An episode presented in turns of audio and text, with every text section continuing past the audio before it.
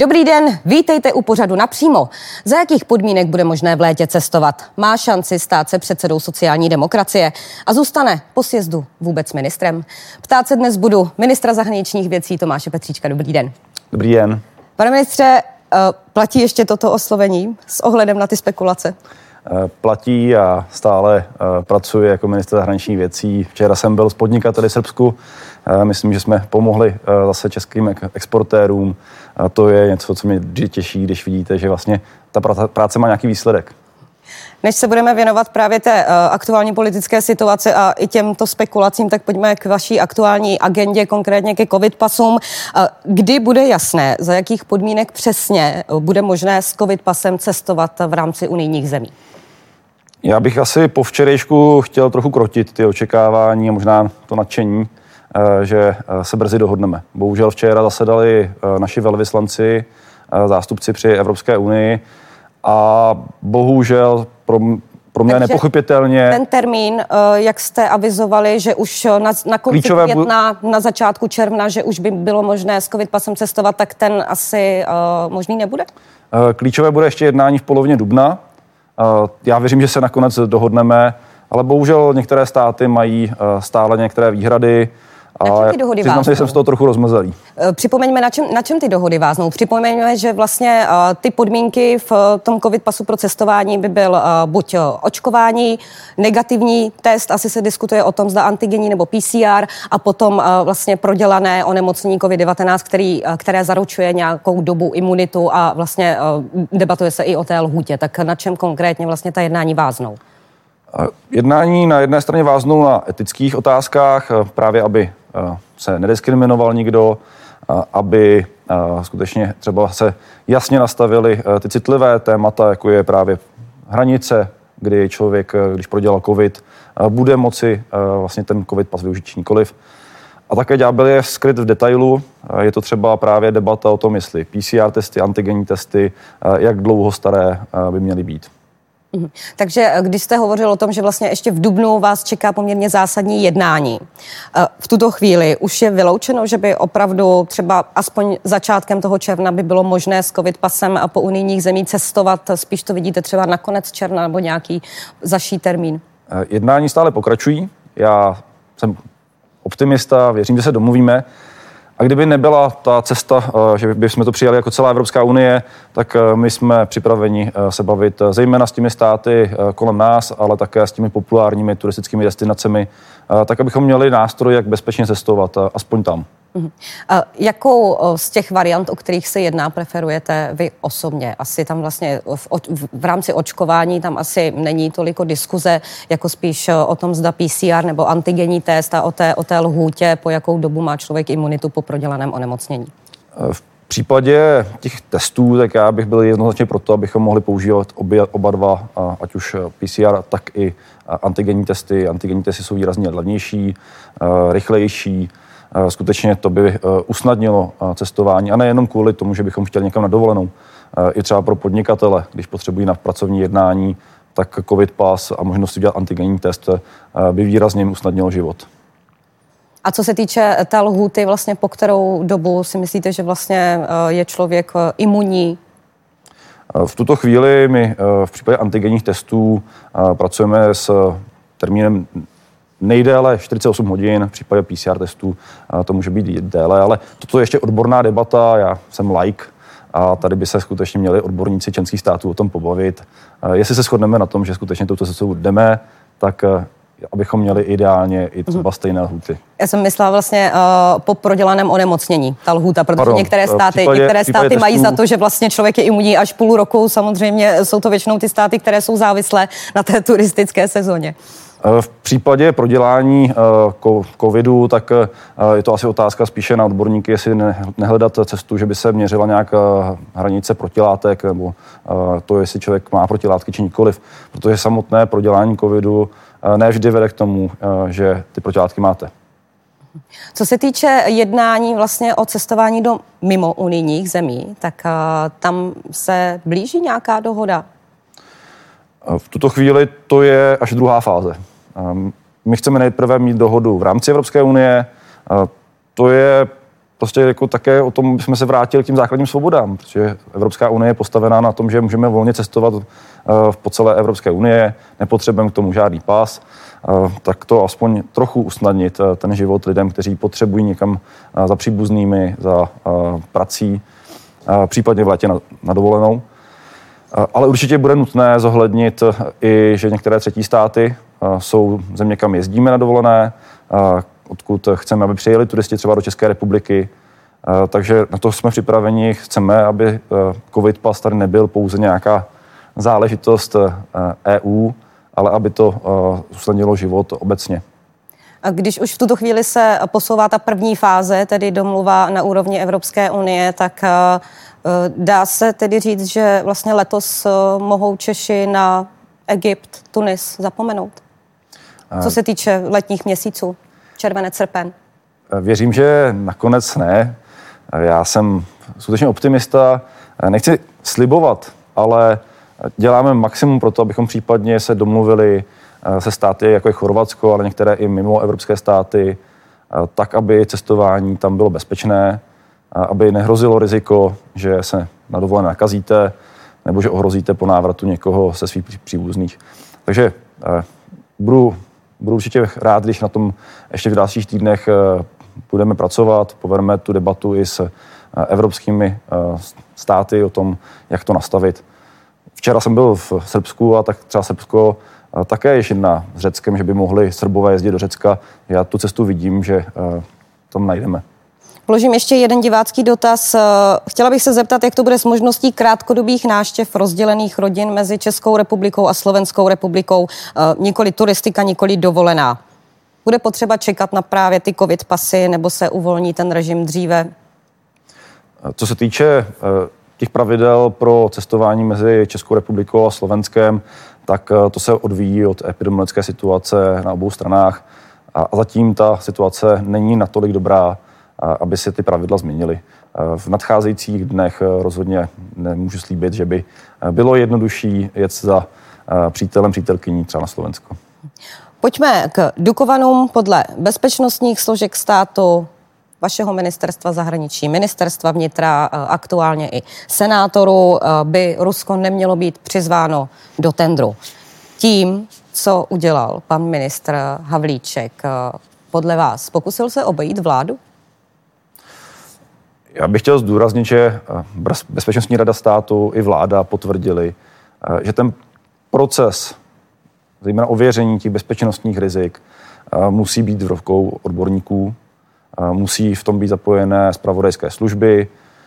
Já jsem rád, že také ministerstvo zahraniční věcí a ministerstvo vnitra bude moci posuzovat. A někdo by a měl mít odpovědnost potom politickou za to rozhodnutí. A samozřejmě potom, až ten, ty požadavky budou definované touto skupinou, tak o tom by měla být seznámena Bezpečnostní rada státu. A já jsem také prosazoval, a to tam naštěstí se podařilo prosadit, že ten návrh bude předložen i stálemu výboru, kde jsou zastoupeny všechny politické strany. Takže tam ta politická odpovědnost samozřejmě je. A v takto zásadním projektu, jako je výstavba elektrárny, tak je jasné, že musí být ta schoda napříč politickým spektrem. Tím, co udělal pan ministr Havlíček, zeptám se znovu. Pokusil se obejít vládu? Nemohu komentovat, jestli nějaký pokus měl uh, na mysli. Uh, nicméně teď se ta uh, celá záležitost vrátila zpátky na koleje a, a běží podle toho, co jsme chtěli, aby vláda byla informovaná, aby o tom nerozhodovalo jenom jedno ministerstvo, aby stálý výbor měl možnost posoudit ty bezpečnostní rizika, aby byly zapojené také zpravodajské služby tuto chvíli je tedy ten tender fakticky vyhlášen nebo není? Není. Není. Jak jste reagoval, když se ukázalo vlastně, co se stalo? Řekl jste něco osobně panu Havlíčkovi? Já jsem některé otázky měl i v pondělí na Bezpečnostní radě státu a bylo to také na požadavek sociální demokracie, aby jsme tu debatu vedli tam, aby se to nestalo někde eh, na nějakém jednání u kafe. Dobře, co se týče sociální demokracie, čeká vás poměrně zásadní eh, sjezd už eh, příští týden v pátek a v sobotu 9. 10. dubna. Co se týče nominací, Jan Hamáček nakonec získal pět nominací, vy dvě, a jednu získal Břetislav Štefan. Nevypovídá to v tuto chvíli už o nějakém rozložení sil, řekněme? nevidím, že by to vypovídalo, nevím to, že by to vypovídalo nějaký šancí na našem sjezdu. My ho budeme poprvé mít celý online, i krajské konferenci probíhaly online. Já vedu debatu nejenom s delegáty krajských konferencí, já se bavím s radovými členy, chci slyšet jejich názor na situaci, stav sociální demokracie, na to, co můžeme udělat všechno pro to, jak znovu získat důvěru veřejnosti. Jsem rád, že máme tolik aktivních členů, že stále ta důvěra v to, že eh, sociální demokracie tady je stranou pro 21. století je. A na sjezdu věřím, že eh, to, co chci nabídnout, eh, tak uspěje. Jak byste četl to, že se vlastně k těm nominacím nevyjádřili úplně všechny kraje? Když si to sečteme, tak těch nominací vlastně dohromady jste vy tři, vy tři nominanti získali osm. Například se nevyjádřil Pardubický kraj, přestože o panu Netolickém se ví nebo vlastně řadíme ho do vašeho tábora. Proč vás nepodpořili? Některé kraje kraj? dopředu avizovali, že na online konferenci nebudou o nominacích hlasovat. Mě to nepřekvapilo, takže e, já říkám, toto není o počtu nominacích. To je o tom, jak... Nic to nevypovídá ani třeba o tom, jak by to mohlo dopadnout? Nevypovídá to o tom, jak, tak jak dopadne. Já si myslím, že to je stále sil. otevřené. Kdybyste, to, členové... kdybyste to měl procentuálně vyjádřit vy, pan Hamáček, pan Štefan, tak eh, je, kolik to je aktuálně procentuálně? Kdo má jaké šance? Kdybych eh, nevěřil, že eh, mám podporu straníků a že mám šanci svoji vizi po sjezdu prosazovat, tak bych samozřejmě více váhal v tom, jak bych kandidoval. Já jsem přesvědčen, že tu podporu mám. Jsem přesvědčen, že strana chce změnu, kterou mohu nabídnout. Kdybyste měl tu podporu vyjádřit číslem procentuálně, tak by to bylo? Určitě to bude přes 50 Určitě přes 50. Takže věříte tomu, že vlastně budete příštím předsedou sociální demokracie? Ano, věřím, že jsem přesvědčil, ale se mi ještě podaří přesvědčit eh, většinu delegátů našeho sjezdu, eh, většinu členů sociální demokracie, že potřebujeme trochu svěží, svěží vítr. Čím je chcete přesvědčit? Máte už připravenou nějakou řeč, o které body konkrétně se chcete, uh, chcete opřít? Nerad bych delegáty sjezdu připravil o překvapení. Eh, co se týče eh, kuloáru, tak eh, tam se spekuluje, že tady je možnost i, že vlastně z toho sjezdu nevzejde vůbec žádný předseda. Připouštíte si tento scénář? Sociální demokracie určitě musí do vole pít se silným vedením, s vedením, které připraví program sociální demokracie, kampaň. To si nedou představit, že bychom nezvolili na sjezdu nové vedení. Může se objevit ještě do toho samotného sjezdu nějaký další možný kandidát na předsedu? Nemohu to vyloučit, tak sociální demokracie není strana jednoho muže, jsme strana se silnou demokratickou tradicí a sjezd je náš nejvyšší orgán, který může rozhodnout i na místě. Mhm. Co se týče uh, vlastně uh, Jana Hamáčka, kterého vy vyzýváte, který je současným předsedou sociální uh, demokracie, tak uh, ten se o vás vyjádřil například v aktuálně takto. Kdyby se objevil někdo, v koho mám stoprocentní důvěru, že bude vést ČSSD lépe než já, tak mu nebudu stát v cestě, ale Tomáš Petříček to není. Jak byste to, na to reagoval? Jste lepší než Jan Hamáček? Kdybych věděl, že na předsedu sociální demokracie chce kandidovat někdo, kdo je lepší než já, tak bych ho rád podpořil. A pan Hamáček to není? Myslím, že Jan Hamáček eh, měl možnost sociální demokracii vést eh, ve dvou volbách. Ty nevydopadly eh, pro sociální demokracii rozhodně dobře. Myslím, že měl prostor i po krajských volbách přijít s tou změnou sám. Ten tu možnost nevyužil. A bez té změny, které naši členové volají, tak já si nedovedu představit, jak znovu získat důvěru veřejnosti, jak znovu nabídnout eh, autentickou sociálně demokratickou politiku. Prostě kdyby Honza Máček, Jana Máček eh, řekl, že tady je změna, že nebudeme opakovat stejné chyby, jako jsme je udělali, že nedopustí například to, že eh, za nás budou někdy kandidovat lidé s tak pochybnou minulostí, jako je Petr Benda, tak já si myslím, že tu šanci ještě mohu dostat. Co se týče těch lidí, tak například Jiří Paroubek vás taky poměrně často kritizuje naposledy dnes na svém blogu. Jak vy vlastně ta jeho slova vnímáte a jaké on má vůbec slovo teď v sociální demokracii právě, protože když jste zmínil pana Bendu, tak vlastně ten, řekněme, velký návrat, co se týkal krajských voleb, tak tam i Jiří Paroubek hrál co by poradce nějakou roli. Jiří Paroubek je pro mě člověk, který sehrál nějakou svoji historickou roli uh, pro sociální demokracie. Svoji roli sehrál určitě v minulosti, ale určitě to není budoucnost uh, naší strany. A jeho Jiří dědictví, a některé jeho, ČSSD. Tak některé jeho, uh, část jeho dědictví teď řešíme. To je otázka třeba financí sociální demokracie. Co se týče jeho slov, eh, kdyby se z božího dopuštění stalo, že s Michalem Šmardou budou zvoleni sociální demokracie, se posune k jednomu maximálním dvěma procentům. Eh, rozhodně s tím nemohu souhlasit. Sociální demokracie eh, má rozhodně program, který je dobrý, potřebuje svěží styl politiky a já jsem přesvědčen, že máme rozhodně navíc. Proč je sociální demokracie v tuto chvíli pod 5%? Co na tom nese podíl? Určitě částečně je to cena za vládu s nutím ano.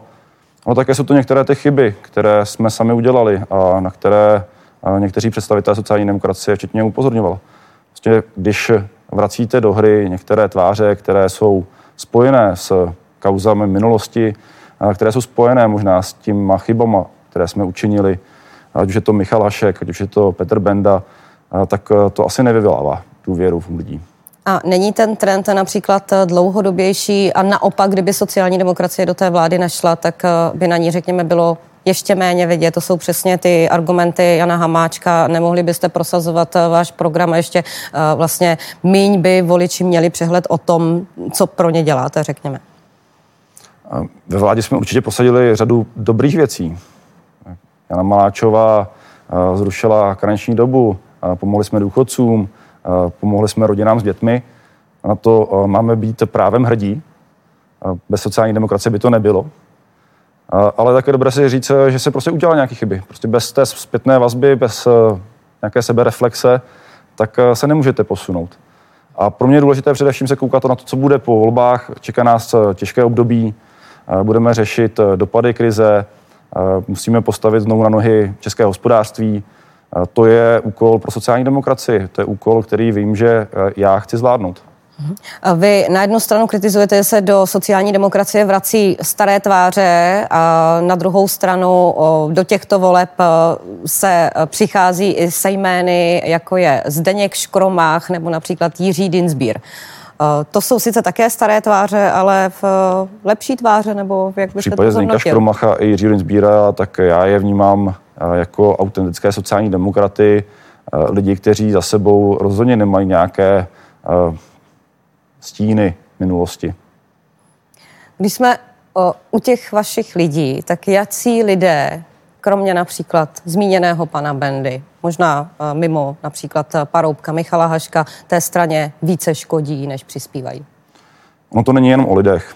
To je také o tom, že eh, sociální demokracie musí znova dělat politiku, která vychází z našich řadových členů. Že lidé v sociální demokracii musí znovu se podílet na tom, co děláme. Ne, že často máme snahu vyhovět všem kolem nás. A já myslím, že to prostě musí být čitelnější, konzistentnější v těch názorech, změnit styl komunikace, opřít se o silnější odborné zázemí. V minulosti jsme byli stranou, která měla nejlepší odborné zázemí v republice. I proto jsme dělali tak dobré věci. Když hovoříte o té komunikaci, líbí se vám a vaše nevím, jestli už tomu říkat přímo volební kampaň, ale třeba některé plakáty, které se teď objevily na stránkách sociální demokracie, kde se uh, navážíte do Pirátů, do ODS. ČSSD především chce ukázat, že už teď je čas začít bavit o tom, co bude po krizi. Co bude potom, až budeme moci se uh, znovu třeba potkávat s přáteli a budeme řešit to, jaké jsou ekonomické dopady pandemie. Že musíme znovu postavit na nohy Eh, turismus, že musíme pomoci zaměstnancům, eh, ale také malým živnostníkům, na které ta krize dopadla. My jsme věcí... první strana, která s nějakou představou, první představou přichází do té debaty. Rádi bychom slyšeli i od ostatních, co budou chtít dělat. Kdo to také zaplatí. Jak stabilizovat i veřejné rozpočty. Eh, mimo to, co jste teď zmiňoval, tak vlastně eh, na těch vašich eh, stránkách, řekněme, sociálních sítích se objevují přesně i plagáty, které už bych to označovala, řekněme, třeba za negativní kampaní. Je to něco pravicový virus a podobně. Je to něco, co ty voliče osloví podle vás? Kdyby vy jste byl předseda, tak byste se tímto směrem ubíral dál, nebo byste tuhle tu kampaň zatrhl a šel byste jiným směrem? Kdyby byl předseda, tak bych především chtěl naslouchat veřejnosti. Chtěl bych znovu, aby sociální demokracie tady byla pro každodenní situace každého z nás. Od e, maminek, které teď trápí, že nestíhají pracovat a zároveň se starat o děti, které jsou doma, po seniory, kteří mnoho měsíců třeba neviděli vnoučata, zaměstnance, které, kteří se obávají, co přijde, protože ta jistota pracovních míst dnes je zajištěná především programem antivirus. Ale může přijít skutečně hospodářské problémy, a na ty se chceme připravit. Ale koukat se i dál do budoucnosti. Nás budou čekat uh, ekonomické změny, uh, přichází nové technologie a sociální demokracie vždy byla strana, která lidem v životě dávala jistotu a to je náš úkol i do dalších let. Kdybyste se stal předsedou, uh, podle vás přestalo by se spekulovat o vašem možném konci v čele ministerstva zahraničí? O tom to není. Já chci se soustředit na to, aby sociální demokracie eh, přišla s takovou vizí pro eh, každého Čecha, Češku, eh, která zajistí, že budeme mít prostě jistotu, že se nebudeme muset bát budoucnosti a že budeme mít naději znova. Když budete předsedou, když se jim stanete, myslíte, že se přestane diskutovat o tom, že jste jedním z těch ministrů, pod kterým, pod kterým se v tuto chvíli houpe židle? Skutečně to není o židli ministra zahraničních věcí. A o čem? Je to o budoucnosti sociální demokracie. Takže myslíte si, že vlastně, uh, přestože Andrej Babiš říkal, že já počkám s nějakými změnami uh, ve vládě, počkám na to, jak dopadne sjezd sociální demokracie. Co tím teda Andrej Babiš myslel, když bude čekat na to, jak to u vás dopadne? To se musíte zeptat uh, Andrej Babiše. Vy jste pod tím nic nečetl, ani vás to nezajímalo? Ale to není o Andreji Babiši, tady se bavíme o tom, jestli sociální demokracie Eh, znovu bude stranou eh, pro zaměstnance, eh, kteří jsou v nejistotě, které budou lidé znova věřit. Ta debata není o Andreji Babišovi, to je o nás, o sociálních demokratech. Jste trendem v oku mimo Miloše Zemana zřejmě ještě někomu dalšímu ve vládě? Nebo i ve vládě? I s panem premiérem jsme v některých tématech se zrovna neschodli. Na kterých například? nechci rozvádět, to je otázka uh, několika uh, posledních let, eh, kdy ne ve všem s premiérem souhlasím, uh, kdy upozorňuji třeba i na to, že v případě jedné energetiky bychom mohli tu dohodu dávno mít, kdyby jsme s opozicí tu debatu vedli možná otevřeněji, kdy i v některých tématech, jako je právě krize, jsme říkali, ale teď jsme mohli udělat některé věci lépe. Jaká je v tuto chvíli uh, uh, nálada ve vládě, řekněme, jaká je tam atmosféra? Přece jenom média a vlastně to už několik týdnů spekulují o tom, že někteří ministři budou vyměněni. Uh, mimo vašeho jména se také skloňuje uh, jméno ministra zdravotnictví Blatného, také ministra uh, školství Plagy. Tak uh, jak je to znát na té atmosféře, na jednání? Se, uh, blíží se volby, uh, nervozita obecně asi uh, mezi politiky roste ale pro mě je to jenom období, kdy se musíme soustředit na to, co přijde v následujících čtyřech letech, připravit dobrá řešení, která pomůžou lidem. Vy jste připraven na to psychicky třeba, že se toto může stát, že k tomu to může dojít? Mám především oporu ve své rodině. Psychicky na to rozhodně jsem připraven. Co byste dělal, kdybyste měl skončit v čele ministerstva? Určitě bych se nenudil ale těšil bych se na to, že bych třeba o víkendu si mohl vzít knížku. Jakou byste si přečetl? Trochu se mi ten štos knih eh, za poslední dobu eh, zvětšil. Mám rád eh, třeba fantazy, sci-fi, ale také literaturu faktů. Takže několik, několik knih o české historii. Na tom sjezdu vlastně budete probírat i uh, možnou další uh, formu spolupráce se stranou zelených. Pro jakou vy formu se kloníte nejvíce? Je pro vás uh, reálná, reálné utvoření uh, klasické koalice, kdybyste ale museli na základě toho uh, volebního zákona, teda na té aktualizaci, která, která projde, byste museli teda pro vstup do sněmovny uh, splnit větší, mít aspoň 7%, tak? Já jsem jednoznačně přesvědčen, že spolupráce se stranou zelených dává smysl. Po pandemii budeme řešit témata, jako je sociální dopad krize, ochrana zaměstnanců, ale také to, že český průmysl se bude muset modernizovat i kvůli třeba evropské legislativě, kvůli tomu, že chceme snížit emise CO2. A tady ta zelená a sociálně demokratická témata eh, se naprosto logicky prolínají. Ale ta spolupráce není pouze o straně zelených. Já jsem přesvědčen, že tady je řada odborníků, eh, lidí, kteří eh, zastupují různé skupiny našich obyvatel, se kterými bychom měli aktivně navázat spolupráci. Já s řadou z nich hovořím. Někteří čekají právě na to, až dopadne sjezd sociální demokracie a jsou připraveni spolupracovat, ať už například na kandidátních listinách nebo jako lidé, kteří se budou podílet na přípravě politiky pro další léta. A ve hře spíše koalice nebo spíše jména zelených, například a těch odborníků, které vy zmiňujete na těch kandidátkách? Vzhledem k tomu, že by ta spolupráce měla být co nejotevřenější, tak je to spíše otázka naší kandidátky, kde budou zelení, odborníci, odboráři, případně i lidé, kteří skutečně mají zájem prosazovat sociálně demokratické hodnoty. Pane ministře, díky, že jste byl naším dnešním hostem. Loučím se s vámi, hezký večer. Děkuji, hezký večer. Politici, klíčové osobnosti Česka, témata, která vás zajímají. Budu se ptát za vás napřímo, vždy ve středu v 17.45.